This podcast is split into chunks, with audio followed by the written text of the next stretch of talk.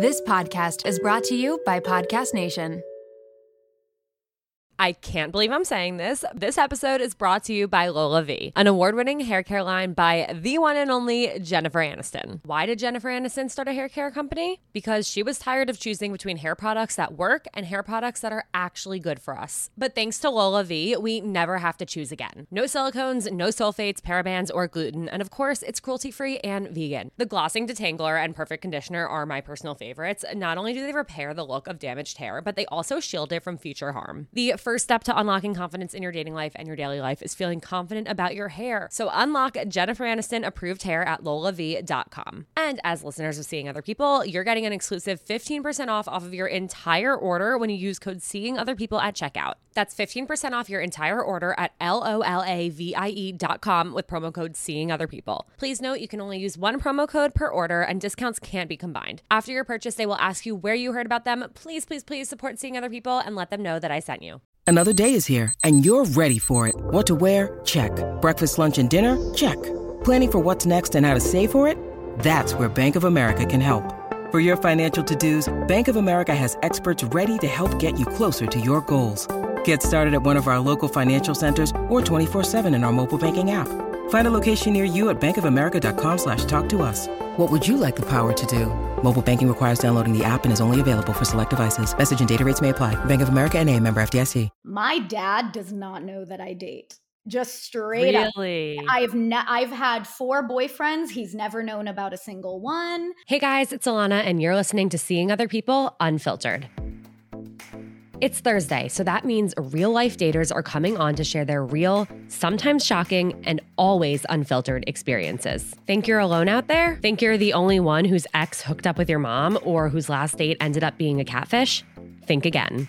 Hi, my name is Liz Mina. I'm Los Angeles based. I'm an actor and I also make TikToks about dating in my spare time. And something that I really like to talk about and that's really like the goal of my platform is I really want to inspire mostly women to take control of their dating lives and to feel confident in dating. I'm so passionate about that. I really love dating and I think so many people out there hate it. They think it's the scariest thing in the world. They think it's a chore. And that makes me so sad because it's something that's so fun. And I want people to allow dating to make them feel more confident and not less confident and maybe teach them some things about themselves and other people. I love that so much. And obviously we have very similar missions. So mm-hmm. I'm excited for this conversation. I'm really curious, like what first made you start trying to get that message out there? I know like also, everyone go check out her TikTok. It's linked in the show notes, but like you do such an amazing job at articulating that message and really trying to show all the different sides of dating and your journey. And I'm so curious, like what really got you to start doing that? Because a lot of people like think about doing it, but never actually do it. And you weren't just doing it to talk. Like you actually had, like you said, like you have a reason behind it. You have your why and your purpose. Yeah. Yeah. I think there are two things. I think it's one part was basically just hearing how my friends talk about dating. Not that I have this whole group of insecure friends, but you know, I had a group of friends who were mostly single women at the time and hearing them talk about how much they hated dating and how much they felt like it was a chore and how hopeless that it made them feel. That was something that always made me feel very sad. And I always found myself being the one who was giving advice. And then also it was actually during the pandemic. I think most of us downloaded TikTok during the pandemic, most of us young 20s, mid 20s people. Yeah. And the TikTok dating community is very interesting because there's so much stuff getting thrown around, so many things getting thrown around there. And I noticed that in particularly in the community of single women in their early to mid 20s, I felt like the dating advice that I was seeing was very toxic and really focused a lot around playing games. And the main mission of a lot of these videos that I was seeing was how to get a guy to like you. And that is not what dating's about. That is not what it's about. I think people should hold themselves in higher esteem than that. It's not just about convincing people to like you. It's about having fun and learning about yourself and meeting new people. And I felt like there was a hole there that I could fill. So that's initially why I started. I love everything you just said. Of course, no wonder we're having this conversation right now. We fully share the same beliefs. Yeah. But I also find myself so frustrated by the toxicity of the dating advice that's out there. And it's even more frustrating when it's given by people who have millions of followers. And so people are so quick and easy to buy into it. And, you know, I'll see these posts of like, oh, like, they broke up with you. Like they didn't want you. Like let them, fuck them, screw them. Like we hate men. It's like, hold on. That's not helpful for anybody. No, that is literally not helpful for anybody. And similarly to what you said, like playing these games and trying to play hard to get and stuff, it really is manipulating somebody into dating you. Yeah. And guess what happens when you start dating? Eventually you can't keep up that facade forever. No. Eventually that gets uncloaked. You get uncloaked and suddenly this person's sitting there like, who did I just enter a relationship with? I don't know this person. Totally. And that's what's so frustrating is I feel like a lot of the dating advice on the internet is very focused around like performing femininity in a way that is just not sustainable.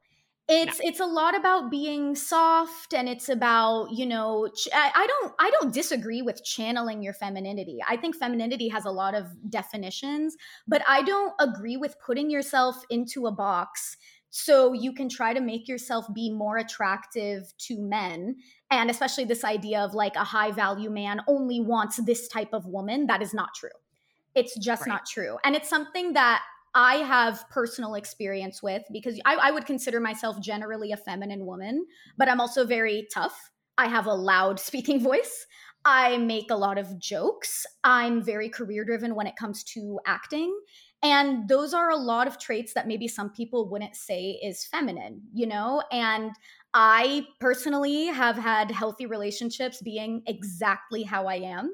And I have been able to date people that I'm attracted to and who are attracted to me being exactly how I am without feeling the need to perform this kind of like soft femininity. And I really don't like how a lot of the dating advice out there catered towards young women is about performing femininity in this way that's not sustainable. Yeah. First of all, I mean, you perform for a living. You don't want to perform in your dating life. But to your point, exactly. Like you had healthy relationships being exactly who you are. And everybody deserves to feel that. Everybody deserves to feel like they are enough. They are good enough as they are. There's somebody who is going to love them and treat them the way they deserve to be treated as they are. And buying into some of the shit that we see out there convinces us that we can't be who we are. And we can only have people love us and want to be with us if we pretend to be something else, or if we lean into this thing that isn't native to us. And that's so uncomfortable. And if you actually do that, you're not going to end up with the right people for you. No. And it's not necessarily going to be their fault either. If you're putting on this front, they think that they're dating one type of person. And then eventually, I mean, you're going to get tired. Let's say you're with this person for months and months and months. You can't keep putting on this act. It's going to drop. And now all of a sudden you're incompatible because you're showing your true self, and not that there's anything wrong with your true self, and not that there's anything wrong with them for being shocked at like this change. It's just not good for anyone. Yeah. Well, let me ask you this, from knowing that you're an actress, is because people hear like us saying like, oh, well, you're pretending to be somebody you're not. And they're like, no, but I don't feel like I am. But it's almost like you convince yourself that you can't ask for what you want. You can't send that text. You can't make that move. So you're diminishing yourself. You're being a lesser version of yourself. And you start to actually believe like, okay, this is how I have to act. This is how I have to behave. You don't consciously in the moment think like, oh, I'm pretending to be somebody I'm not. You're actually acting different, even if you don't realize it. Yeah, because it's this feedback loop of like, you feel like you're supposed to act a certain way. And then now the internet, or even, it's not just the internet, it's a lot of things that go around in our friendship circles in real life. Like they're giving you this positive feedback. And when you're so closed off and you don't explore other perspectives, now you think you're doing the right thing, even though you may not be, and it's hindering you. But when we're constantly looking down and not, exploring other possibilities for how we can be, it's very, very limiting. And it's funny because, so you mentioned acting, and it's so funny. That's my biggest pet peeve about acting is when people say, oh, acting is just lying. You're just pretending to be somebody else. That's actually not it. And I think that this can apply to dating as well. Acting is exploring the truth under imaginary circumstances. It's a commitment to the truth. And in dating, you have to commit to the truth. That is really that's the similarity between those two things. Like you have to be this is actually something I've been working on this year is an unapologetic truthfulness.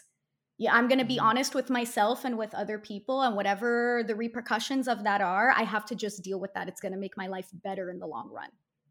Yeah. Instead of like committing not entirely, but like enough. But then when someone gives you a little pushback being like, oh, you're right. Like I'll let that, like, I'm going to slip through the cracks here and like show the other side. Like, no, you have to commit to the role that you're playing. You have to commit to the world that you're in. Mm-hmm. And in dating, you have to commit to who you are. Yeah. Yeah. And sure, it might take a while to find somebody that, is going to eventually be the one. But in my opinion, it should take a while. It should. There's nothing wrong with that. Like if you really want something that's going to last long term, you have to be so particular with how you go about finding that and who you choose. Like, it's not about getting a boyfriend or a fiance or a husband as fast as possible. It's so cliche. It really is partly about the journey. The journey benefits you in so many ways. And it's just about trying to enjoy the process as much as you can. You guys know that I struggle with confidence. I'm always my biggest critic, and when I notice something about myself that I don't like, I can't stop fixating on it. I'm working on all of this, but it can be hard. A year ago, I noticed that my hair was thinning, and I was finding more and more strands of hair on the floor every time I would walk around my apartment. When I would look down in the shower, I would freak out at what I saw in the drain. That's when I opened up to my best friend, who happens to be a doctor, and she said two things that changed my life. The first was that she knows so many women our age going through the same thing. The second is that she told me to try Nutrafol, and so I did. Nutrafol is the #1 dermatologist recommended hair growth supplement, with over 1 million people seeing thicker, stronger, faster growing hair with less shedding. A year later and a month before my wedding, and I cannot believe the number of people who have been complimenting how long, strong, and healthy my hair looks. I never imagined that this would happen. And naturally, as a result, my confidence has transformed. I'm no longer self-conscious when it comes to my hair, and honestly, that is a huge, huge, huge personal win for me. And you guys know I'm hilariously bad at sticking with habits and taking something every day or doing something every day. But with Nutrafol, building a hair growth routine is simple. You purchase online with no prescription required. Free shipping and automated deliveries ensure that you'll never miss a day. You'll see results in 3 to 6 months, and trust me, it is worth the wait. You can start so easily by taking their hair wellness quiz on Nutrafol.com for a personalized hair health plan based on your specific root causes. Take the first step to visibly thicker, healthier hair. For a limited time, Nutrafol is offering the Seeing Other People family $10 off your first month subscription and free shipping when you go to Nutrafol.com and enter the promo code SeeingOtherPeople. Find out why over 4,500 healthcare professionals and hairstylists recommend Nutrafol for healthier hair. Nutrafol.com, spelled Nutrafol.com, promo code SeeingOtherPeople. That's Nutrafol.com, promo code SeeingOtherPeople. Brave the uncomfortable. Those are the words engraved on my bracelet that have gotten me through some of the most anxiety-inducing moments over the last few years. And that's why I could not be more excited to encourage you all to get a Presently bracelet of your own with a phrase that resonates with you. Presently is a line of mindfulness bracelets engraved with words inspired by cognitive behavioral therapy. The brand was started by two sisters, Lindsay and Emily, who have obsessive-compulsive disorder, aka OCD, and anxiety. They realized that when stuck in an anxiety spiral, it's hard to put into practice the tools that they learned in therapy sessions. They looked and looked for bracelets that could serve as reminders to interrupt that spiral, but they couldn't find anything besides the cheesy good vibes only and no bad days types of messaging. They started Presently to bring more authenticity to self-help anxiety management. And as someone who has had a Presently bracelet for 3 years, I mean it when I say it really makes a difference. So whether you need encouragement to make it onto that date that you've been anxious about, a calming mantra to get you through a big day at work, or simply a reminder that you're not alone, Presently has your back. Their bracelets are so beautiful and elevated, and they also make amazing gifts. And I know because I have gifted a few over the years, and my friends were so excited to get one and have worn them ever since. There are 6 phrases to choose from. And if you're indecisive, there's a quiz that you can take to help you choose the perfect reminder for your anxiety. Plus, 5% of each bracelet is donated to your choice of 4 mental health nonprofits. I wholeheartedly love and support Presently, and I know that your Presently bracelet will bring you as much comfort as mine has brought me. So head to presentlybracelets.com. That's PRESENTLY bracelets.com for 10% off your order using code Seeing Other People. Yeah, I love that you said. I keep saying this, but I love everything you're saying, and I couldn't agree more. It's about the journey. It's about learning along the way. There's so much that we can learn about ourselves, about humanity, about human connection, about all of these things when we're dating, if we're not looking at it with the lens of like, oh, this sucks, I need to go on a million dates to like meet my person. Like, no, there's so much more to it. And I love that you have that mentality and are able to bring that out and help show people that. Thank you. Thank you. What do you think led you to pursue dating with that mindset of like, I'm great, I'm me, and I'm just looking for somebody to compliment me versus this fear of being alone that so many of us face? You know, I feel like it really – so when I was in high school, right, I did not date. I did not date at all. I went to an all-girls school and I just did not know many men. And it was something that made me very insecure. It's so like in high school, when people start dating, it's such a big deal. It's like, oh my God, she's so cool. She has a boyfriend. Like, and that made me feel so insecure. And part of the reason why I felt insecure, it goes back to what we were talking about with femininity. I've always been loud. I've always been goofy. I even like my physical features. I have a bigger nose. I'm not stick thin, like all of these things that don't align with society's ideal view of femininity. And I used to think that those were the reasons that I could not get a boyfriend. And then in college, when all of a sudden there were men around, I realized that because I did not date a lot in high school, I kind of felt like I just had to say yes to every guy who was interested in me, both physically and in terms of like dating. And it was just so unhealthy because I couldn't stop to think like, am I actually enjoying myself, or am I just enjoying that this guy is interested in me? And so once it took years to get me out of this mindset. You don't just wake up and change when that's your mind. And finally, once I broke out of that, my dating life just got so much better when I committed to myself and when I wasn't afraid to say no to men who were very nice, but who I just wasn't interested in. I really needed to commit to my truth and who I am. Do you think in those moments you felt like, oh, this is misaligned, like this isn't a fit, but I'm excited about the attention that I'm getting, so I'm going to go with it? Or in those moments, did you really think like, okay, here's like someone who I like and they like me, so yes? You know, it's a little bit of both. Definitely the second thing that you said, it's like, oh my God, yes, like a guy who likes me and he's like decent. He's like, fine, that's great. But also, as embarrassing as it is, and this is, I'm sure, having to do with like being an actor and loving, you know, we're all attention seekers as actors. It's just a fact. I loved the social attention that came with guys being interested in me. Like, I loved my friends being like, oh my God, Liz is dating this guy. Liz is hooking up with this guy. I loved that. And it's so embarrassing because that doesn't matter. It doesn't matter at all, especially because like people can be saying one thing to you and then they could be going off and gossiping and being like, oh my God, did you see who Liz is dating? That guy is so ugly, or they're not a good match, or, you know, it's like none of that stuff matters. So honestly, like when I first was afraid to say no, that was a huge motivator for that.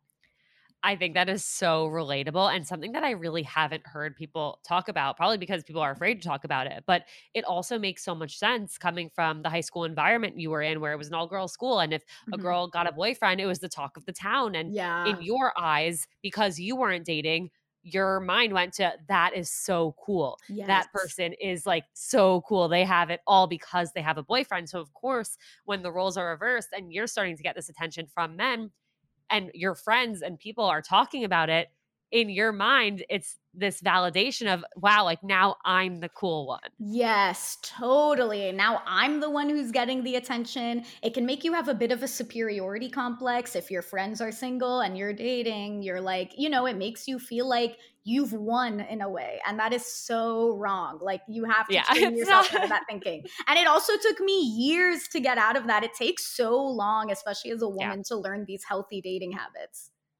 Oh, yeah. No, I remember when I got to college, like any guy who looked at me, I was just like, yep, like, great. Let's, you're in. Let's go.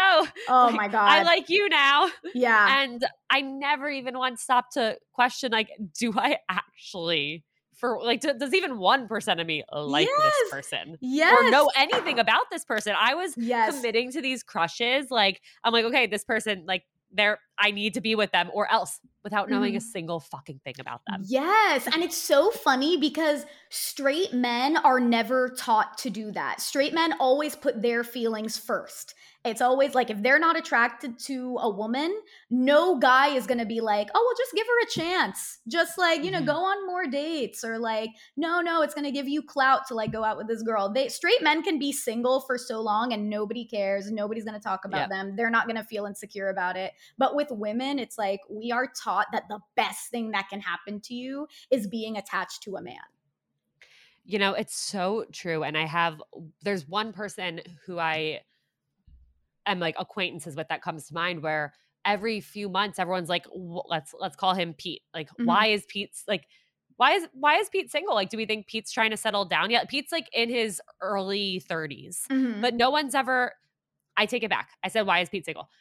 No one's ever like, Pete, why are you still single? Or like, Pete, why haven't you met a girl yet? Everyone's always like, Pete would be like such a great partner. Like, Pete's so great. Like, I'm sure we know a million girls who would want to date Pete. And it's almost like, here's this guy who everyone we know would want to be with, versus like when you hear about a girl who's in their early 30s, it's like, why haven't they found someone yet? Like, they're running out of time.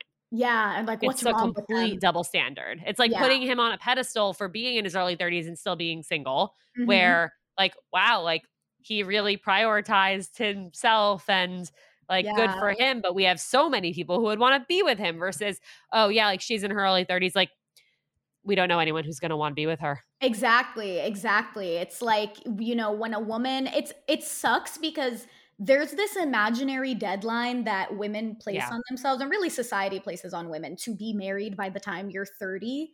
Just ridiculous. And it's crazy. 30 is so young. 30, so young. Not that it's too young to get married, but just in general, 30, you are young when you're 30. You're not old.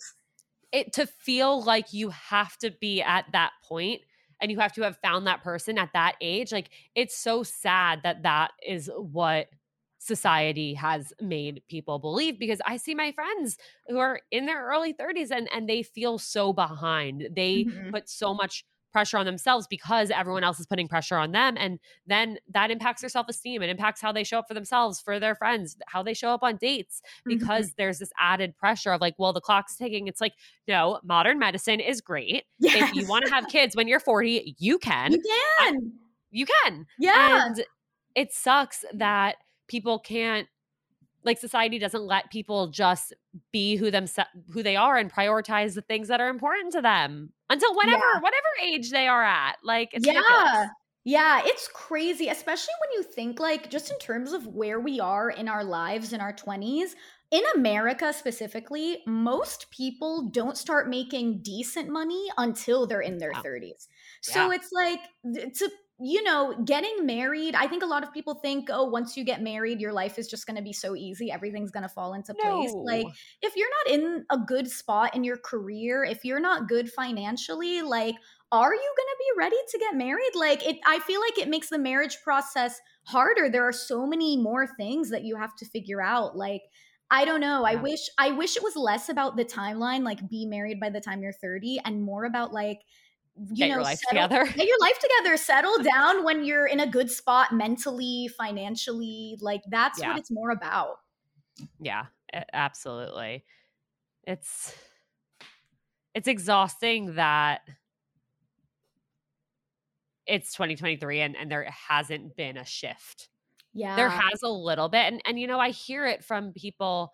I'll talk to so many people who are in their 30s or even in their 40s, and they're like, thank God I didn't, you know, find a partner when I was in my 20s, because I'm a completely different person now. And I got to grow to become somebody who I'm so proud of and who I really know myself. And I needed my late 20s, early 30s on my own for that. And I think that's beautiful, but those stories are not shared nearly enough. Yeah, I agree. And I think that for me, do you have siblings? I have two older brothers, and they're both single. I would be very interested to hear your perspective, especially since you have brothers and not sisters, because for me, I'm an only child. And so for me, I need to be alone. Being at home alone, I've never in my life been uncomfortable being by myself. And I think that plays a lot into dating for me. Like, I have the opposite problem of a lot of people where like, it can be very hard to integrate someone into my life. Even just having someone in my house all the time, like sleeping with someone in the same bed, waking up and a person is in my house, that can be kind of hard for me. And so I'm interested, like, when you were single, like, was that something that you struggled with, needing to be around people all the time or needing to be alone all the time, like with siblings, you know what I mean? Shout out to Claritin for supporting this episode and providing us with samples. When I first started seeing other people, some of my closest friends and family could not believe it. Not because they didn't think I was capable of being a podcast host, but because I usually can't get through a sentence without sniffling. And during allergy season, forget about it. My seasonal allergies are debilitating, and my sinus congestion and pressure has always left me feeling so sick. But luckily, for those of us who live with the symptoms of allergies, we can live Claritin Clear with Claritin-D. Designed for serious allergy sufferers, Claritin-D has two powerful ingredients in just one pill that relieve your allergy symptoms and decongest your nose so you can breathe better. This double-action combination of prescription-strength allergy medicine and the best decongestant available relieves sneezing, a runny nose, itchy and watery eyes, an itchy nose and throat, and sinus congestion and pressure with ease. Claritin-D has truly transformed my life. Not only can I breathe better and sleep better since taking Claritin-D, but I also can get through the day so much smoother. I used to have to cancel plans because of how bad my allergies were. I'd go through a tissue box a week, sometimes more, and my eyes were always watery. But Claritin-D's fast symptom relief starts working on allergies with nasal congestion in as little as 30 minutes, and it tackles nasal congestion caused by allergies or a cold, and also relieves sinus congestion and pressure due to allergies. It's truly the greatest thing I've ever come across, and I am so grateful that I found it and started using it. Are you ready to live life as if you don't have allergies? It's time to live Claritin Clear. Fast and powerful relief is just a quick trip away. Find Claritin-D at the pharmacy counter. Ask for Claritin-D at your local pharmacy counter. You don't even need a prescription. Go to Claritin.com right now so you can live Claritin Clear. Use as directed. Raise your hand if you have dating anxiety. All right. I know that everyone has their hands up, and I get it. I had debilitating anxiety when I was single. And even when I first started dating Jake, I kept waiting for the other shoe to drop. And I know that is not a good way to feel, and that is not a fun way to date. And I get it. It can be hard to find an anxiety relief tactic that works for you. That's why I'm so excited to introduce you to a new one that has helped me dramatically with my wedding and work stress and anxiety over the last few months. And trust me, there's been a lot of it. Sunset Lake CBD is an amazing company that not only has helped me feel so much better, but they also have a really cool history history and mission. Sunset Lake CBD is a majority employee-owned hemp farm located right outside of Burlington, Vermont. As farmers, they believe in providing only top-shelf CBD and hemp products at fair prices. So they cut out the middlemen and they ship their CBD straight from their farm to your door, which means that their CBD is affordable and trusted because CBD and anxiety relief can help everyone, and they want it to be accessible to anyone. Trust me when I say that when I'm stressed or anxious, my sleep is the first thing to go. But despite everything I have going on right now, I've been taking a sleep gummy before bed, and my sleep scores on my Oura Ring have been through the roof. Plus, I'm finding myself relaxing more at night and being able to turn off my work brain and my anxiety with the help of their CBD gummy bears and reishi infused chews. Whether you want to sleep better, relax better, focus better, recover better, or anything in between, Sunset Lake CBD has something for everyone. So check them out today at sunsetlakecbd.com and use code SOP for 20% off your order. That's code SOP for 20% off. Farmer-owned, Vermont-grown Sunset Lake CBD. You guys are in for a treat because support for today's episode comes from the best of the best, Jenny Kane. And yes, there is a discount, so keep on listening. You know that feeling when you get a new sweater and it instantly becomes basically another layer of your skin? Like you wear it everywhere, for everything, all the time. Okay, well, Jenny Kane has become my literal uniform. And if you don't know Jenny Kane, I'm pretty much about to change your life because Jenny Kane's clothes did that to mine. Jenny Kane is a California brand with luxurious staples that will transform your closet. Think minimalist and effortless, but totally refined. They have the coziest cashmere sweaters and iconic accessories that will elevate your everyday basics. I don't know if I wear my cashmere fisherman hoodie or my cropped cashmere cocoon cardigan more. All I know is that I cannot live without either of them. Whether it's a cozy night in with the girls, a dinner date with Jake, or catching a flight to Florida to see my parents, these sweaters are perfect for every single occasion, and I couldn't be happier when I'm wearing them because I'm so comfy. And you guys know me, I always choose comfort over how something looks, but with Jenny Kane, I don't have to choose because I get comfort and I get style. All right, so we have the discount code coming for you.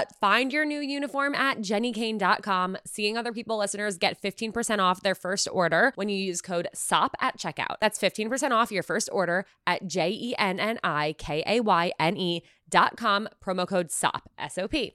Let getting dressed be one less thing to worry about.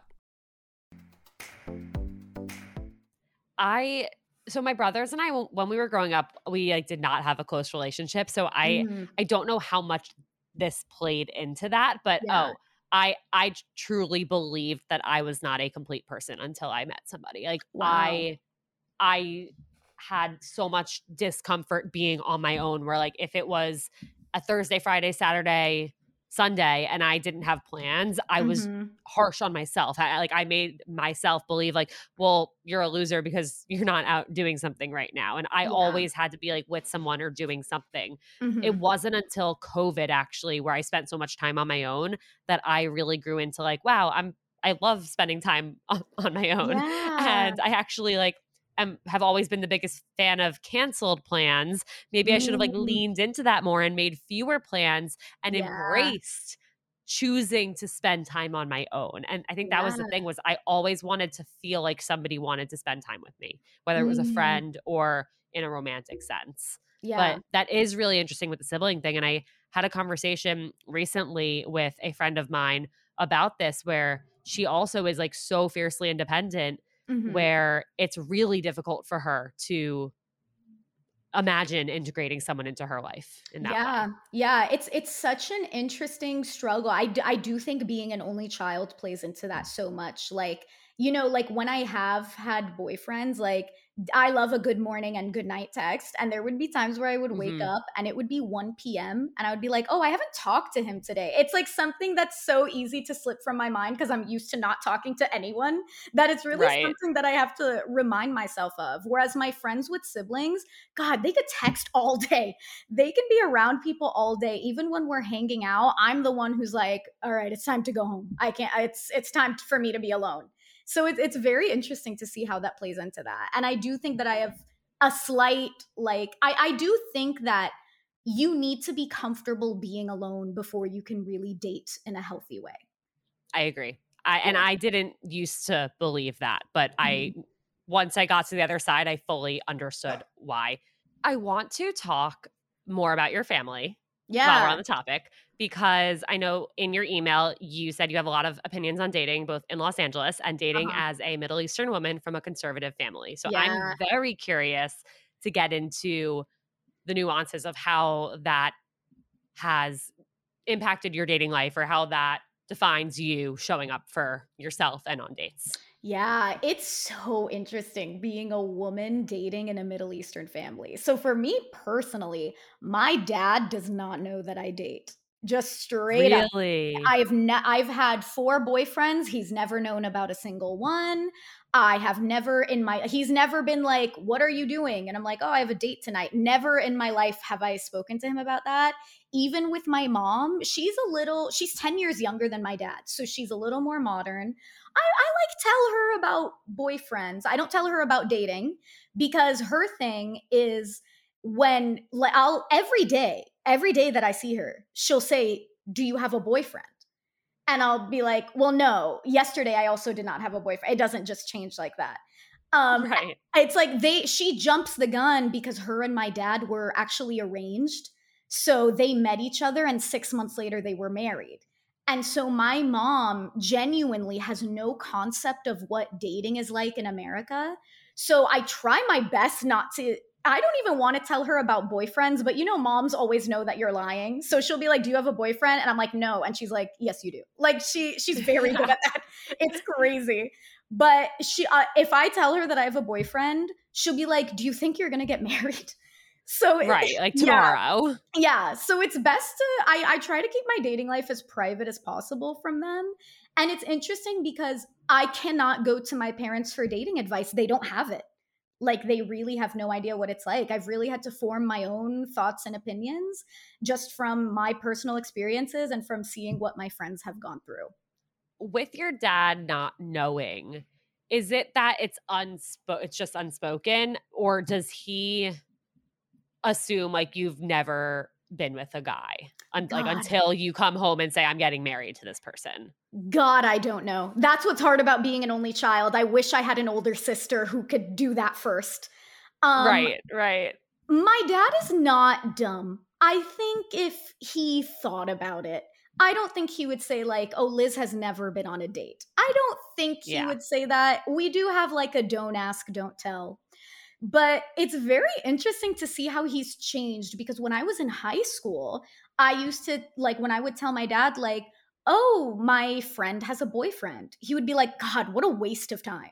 So I would be like, okay, got it. Don't tell my dad about guys. That's what I understood. Yeah. Now I'm 24 and my best friend, who was the one where he said, that's a waste of time, she actually married that guy. Shut up. Yeah. And that's hilarious. Isn't that crazy? And when I told him about that, he was like, wow, good for her. That's incredible. Even though we're in our early 20s, he wasn't like, oh, she's too young, blah, blah, blah. Right. So I think it's changing a little. I don't know if I can, it's like, I still don't know. I would only tell him about a man if I thought we would get married one day. We don't have to be engaged, but I don't want to waste his time by just telling him about a random guy. Have your parents tried to encourage you to participate in like an arranged marriage situation, or do they know that that's not up your alley, or is it? No. So I'm Lebanese, and in Lebanon, we don't really do arranged anymore. At least in the Christian community, my parents were the last generation.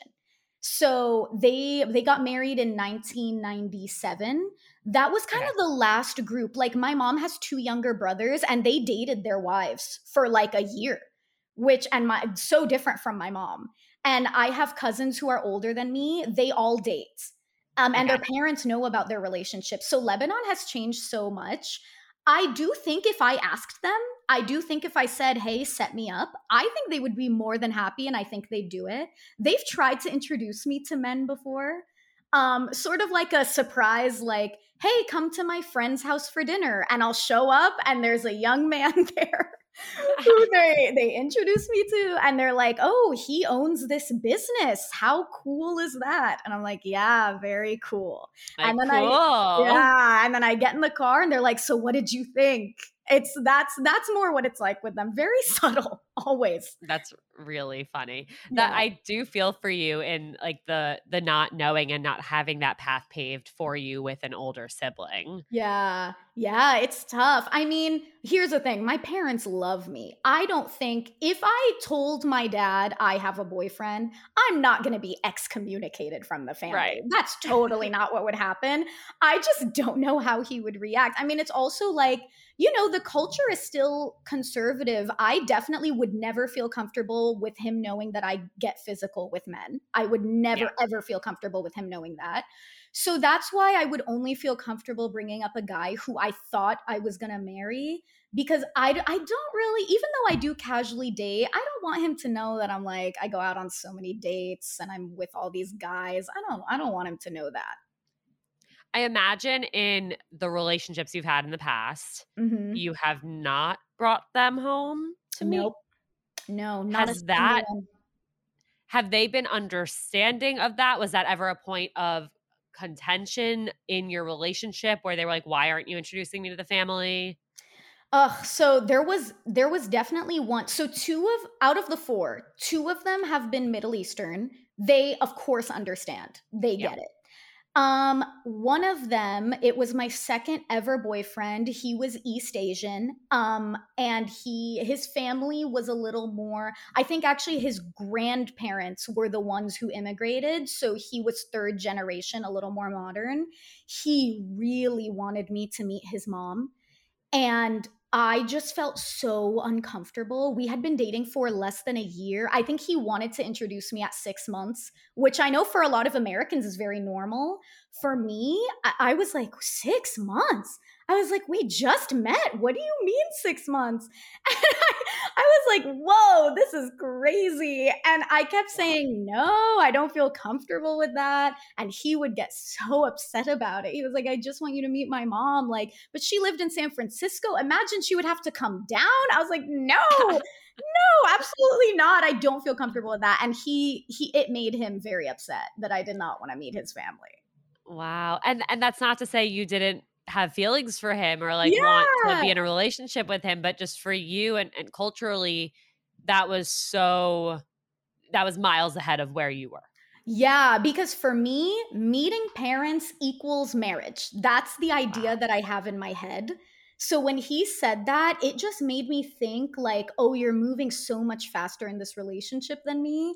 But I also do understand that for a lot of Americans, meeting the parents is a step that they take before they even know if they can be with you long term.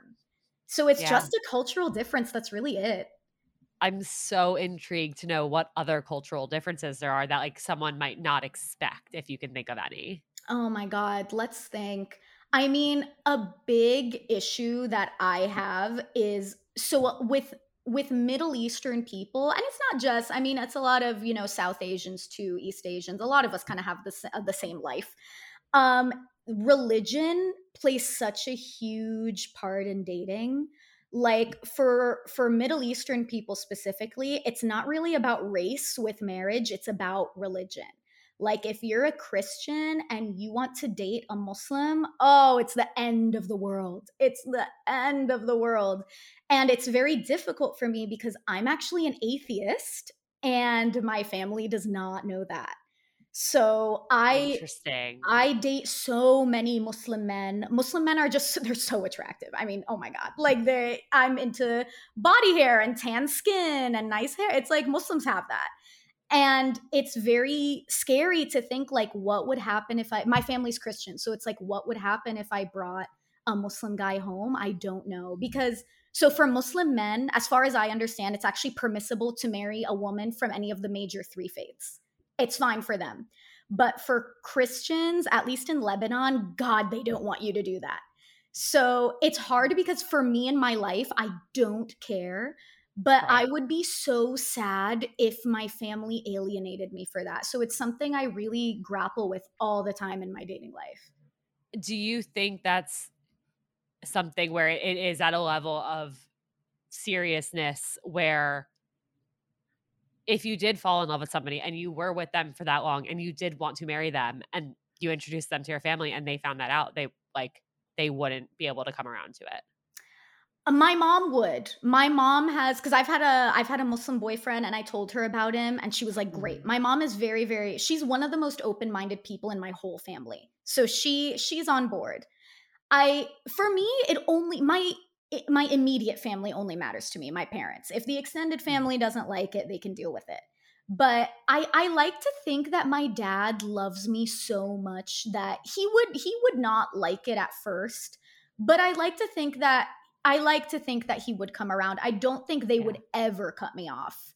I really cannot ever see them doing that. But you know what also is hard is that for whoever I'm with, I would never want to subject them to a family that does not like them. You know what I mean? Doesn't accept them, yeah. Yeah, I would hate that. So it would be so tough. Like if I were to go to Lebanon and like I had a husband and my family was not treating him nicely, that would make me upset. But also my family, they're good people. I really, it's hard because again, the path is not paved. So I really don't think that it would be one of those situations where they would stop talking to me, but there would be an uproar at first. It would be something new for my family. I mean, all of my family members are married to Christians. Yeah. Wow. It's so interesting because I've thought of it, you know, for a lot of the people in my community, like we grew up not very Jewish, like religiously, but more traditionally Jewish. And that is very important to a lot of the people I know where like most of my friends would only date Jewish people.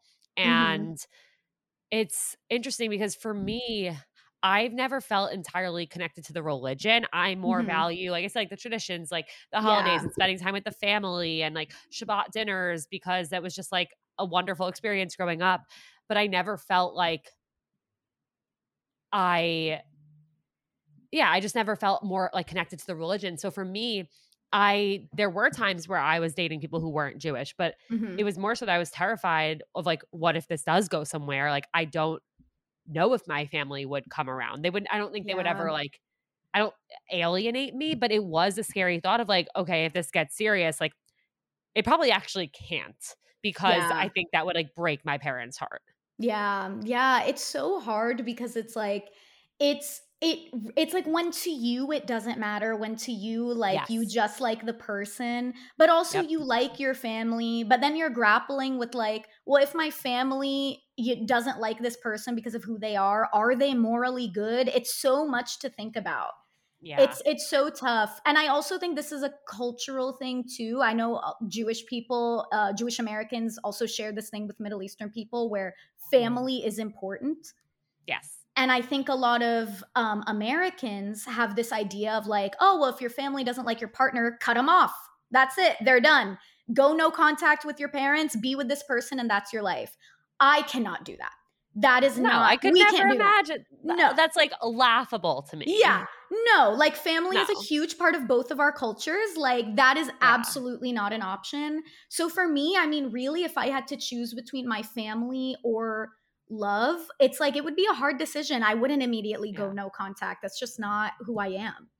It's sad to even think that family who loves you and who you love would make you choose like that. Yeah, that's what sucks as well. And that's a flaw in the culture, 100%.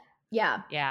I have one of my best friends isn't Jewish, and she also was raised in a predominantly Jewish town. And so everyone that she grew up around pretty much was Jewish, and her siblings are both in long-term relationships with Jewish people. And she's very open to dating somebody who's Jewish, but every single time we find like a guy who's Jewish who would be into her and wants to go out with her, it's the caveat of, oh, by the way, she's not Jewish. And like, oh, well, then I can't date her. Yeah. It's hard. And it's like, I don't think there's necessarily wrong with having a cultural preference as long as it's like your culture, you know what I mean? But I think you have to acknowledge that it limits you. Yeah. That's so, you know, there's nothing wrong with it. But if you're single for a long time, you have to acknowledge that that is part of the reason why you're limiting your options. Yeah. And the frustrating part is I bet in that situation, 9 out of 10 of those guys, they don't care. They just have this fear instilled in them of, oh, well, I was told by my parents my whole life that I have to date somebody Jewish. So yeah. I have to date somebody Jewish. Yeah. Yeah. And it's so hard. It's the fear of the unknown. It's the fear of being the first in your family to like explore other possibilities for what life can look like. Like nobody wants to be the first, you know, it's hard. I have a listener question that I think I answered a few weeks ago on a solo episode, but I'm very curious to hear your answer. I just have to find it. Yeah. Okay. This listener said, I routinely date outside of my religion. I've had people in the past cite religious differences as the reason why we shouldn't go out again, which is totally fine. However, in every one of these instances, we've never discussed religion other than the basics of what you would discuss within the first 2 or 3 dates. We hadn't discussed personal faith or beliefs. I'm sure there have been times where quote unquote religion is just their way of saying they weren't into me, which again is totally fine, but it is frustrating to feel like I'm being judged by social stereotypes. How or when is the best time to bring up your personal faith and how/when it differs from your religion? I'm curious what your thoughts are on this and how you would approach this. That's such a great question because I've actually also been rejected because of the fact that I'm an atheist actually a lot. And I really don't think anybody, as far as it's an assumption. I don't think if somebody's not interested in you, I don't think they would make up religion as an excuse. I just don't think people do that.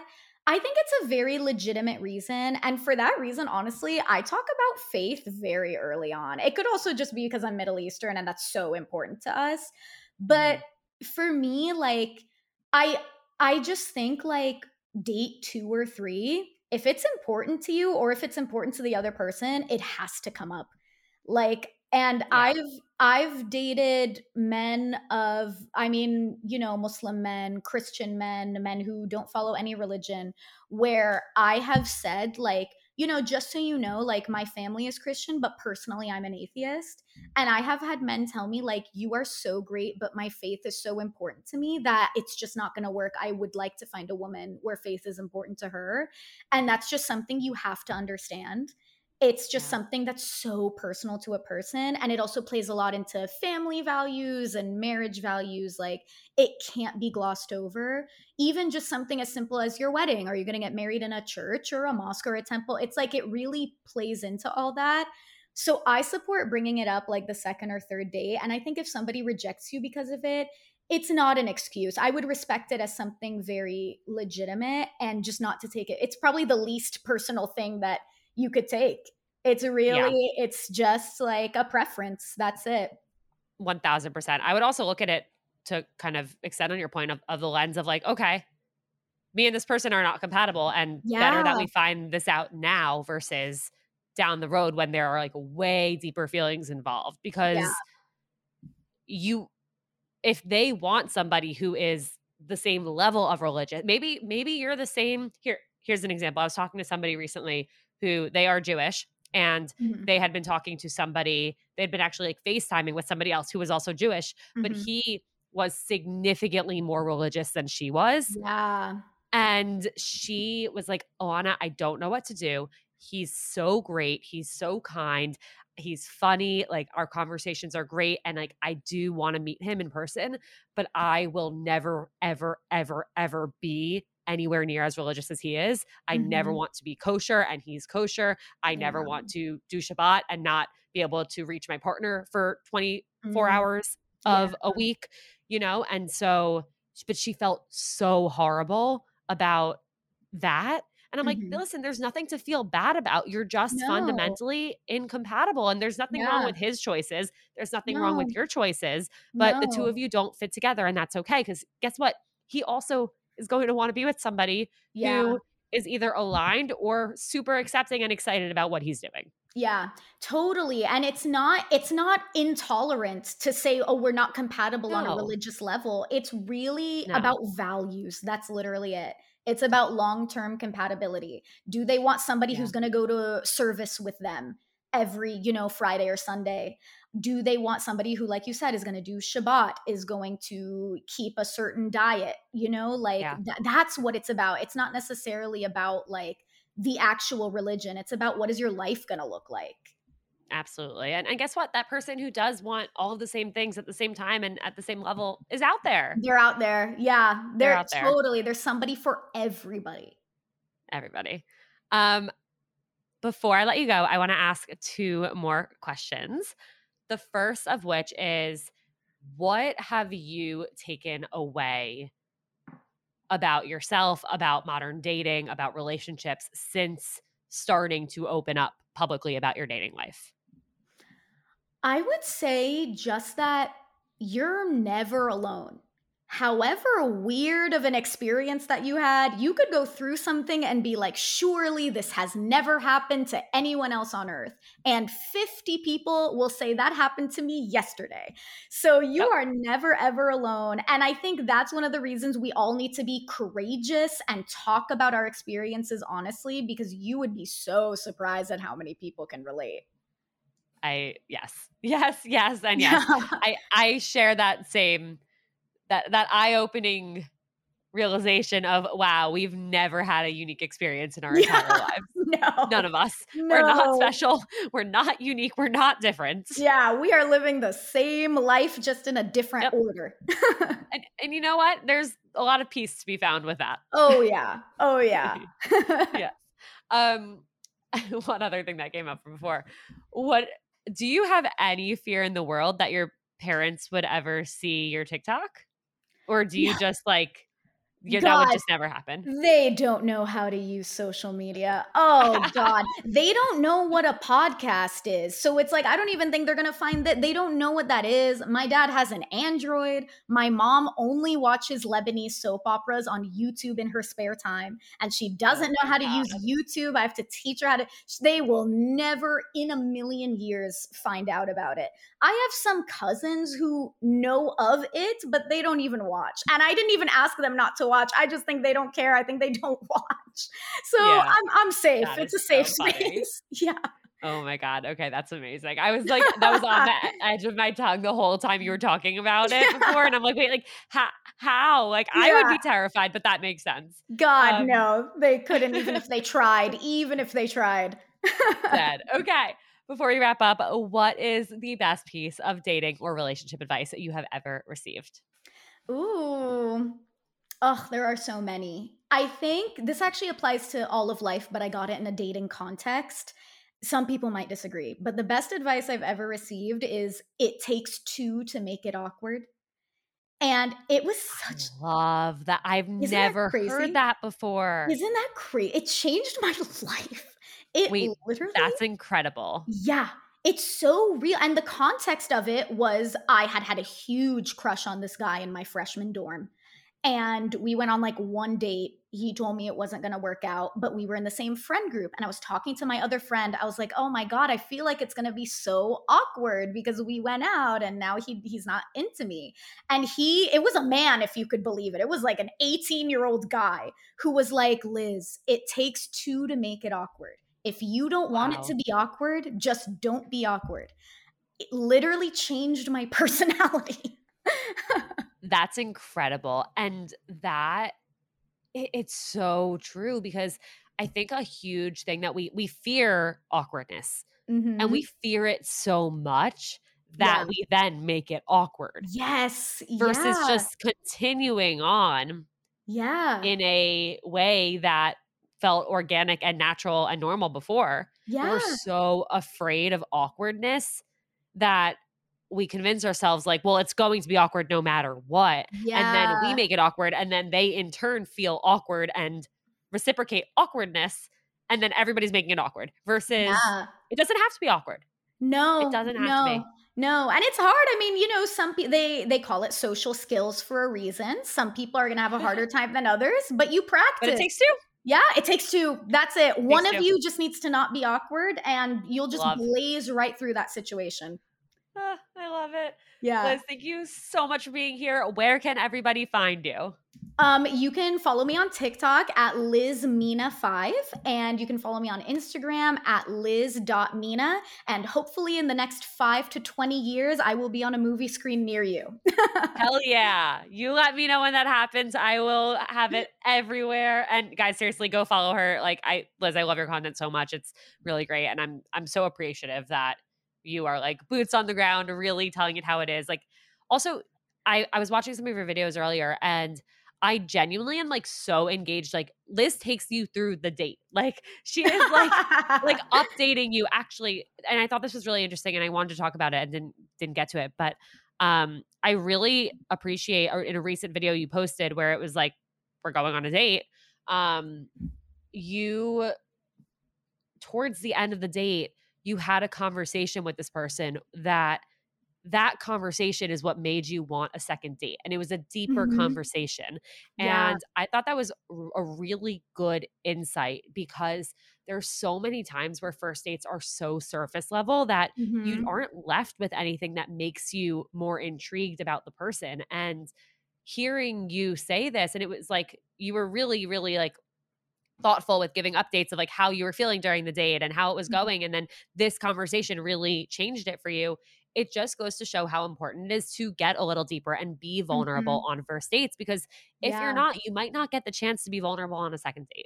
Exactly. I feel like the most outdated dating advice is don't talk about politics, religion, or your values on a first date. Just talk about movies and books. And it's like no, those are literally the important things. Like, those are the things that matter. Do it. Talk about, I don't even care if it's a first date. Talk about politics. Talk about your religious values. Talk about like something vulnerable, something scary that happened to you. That's when people see the real you. And more importantly, that's where you see things that you might not align on. And that will save you time. And that's when even being vulnerable, seeing how they react to that. Are they making you feel comfortable and safe and heard? Totally. So totally important. Yeah. Like, not to add too much, I know we're wrapping up, but something that I talk about with men, especially when I hear that a man goes to the gym a lot, it's very important for me to mention that I struggle with food. That's so huge for me. And the way that a gym guy reacts to that is so telling and so important, because some men will be like, yes, that's a huge issue. I totally understand that. I also reject diet culture. And some men will be like, oh, well, if you're insecure about food, you should just go to the gym. And it's, you have to look for that. Yep, exactly. You have to look for that. Oh my God. Yeah. One time I told a guy, we were talking about cooking, and he was like, what do you eat for breakfast? I was like, usually I have like 3 eggs. He goes, 3 eggs? That's so many. I was like, whoa. Whoa. No, that is like a healthy amount. And like, hopefully you're having a piece of bread on the side too, because you should. Yeah. Like, yeah. That's the kind of filters that you need. That's not even that vulnerable. Just like, but like, to get that reaction is so telling. So telling. And you need to pay attention to that stuff. Yeah. Absolutely. Okay. On that note, everybody go follow Liz Mina 5. Check out all of her content on TikTok, and stay tuned for the next episode of Seeing Other People. Thanks for listening, daters. I hope today's episode made you feel just a little bit less alone out there, no matter what your status might be. Give your finger a break from swiping and hit that follow and review button instead. And if you have any burning questions or want to share your own unfiltered dating stories, reach out to seeingotherpeoplepodcast@gmail.com. And in the meantime, keep on seeing other people. Mads, I am obsessed with our brand pillars. You mean Vagina Sweat, Good Branding, and Being Jewish Blooded Queens, Scout? Sure, but not quite. I love that OK Sis Podcast and our sisterhood is made up of women who are down for main character energy only, who take care of their mental health, and who are standing in their personal power as entrepreneurs. Oh yeah, that too, Scout, that too. We should probably introduce ourselves. Hello, everyone. I am Mads. And I am Scout. And we are sisters IRL. Join us on OK Sis Podcast every Monday for some sisterly banter, nourishing mental health, a whole lot of silliness, and inspiring interviews from the raddest female guests in the game. We promise it'll be a good time. As long as you don't get too loud, Mads. Welcome to the sisterhood!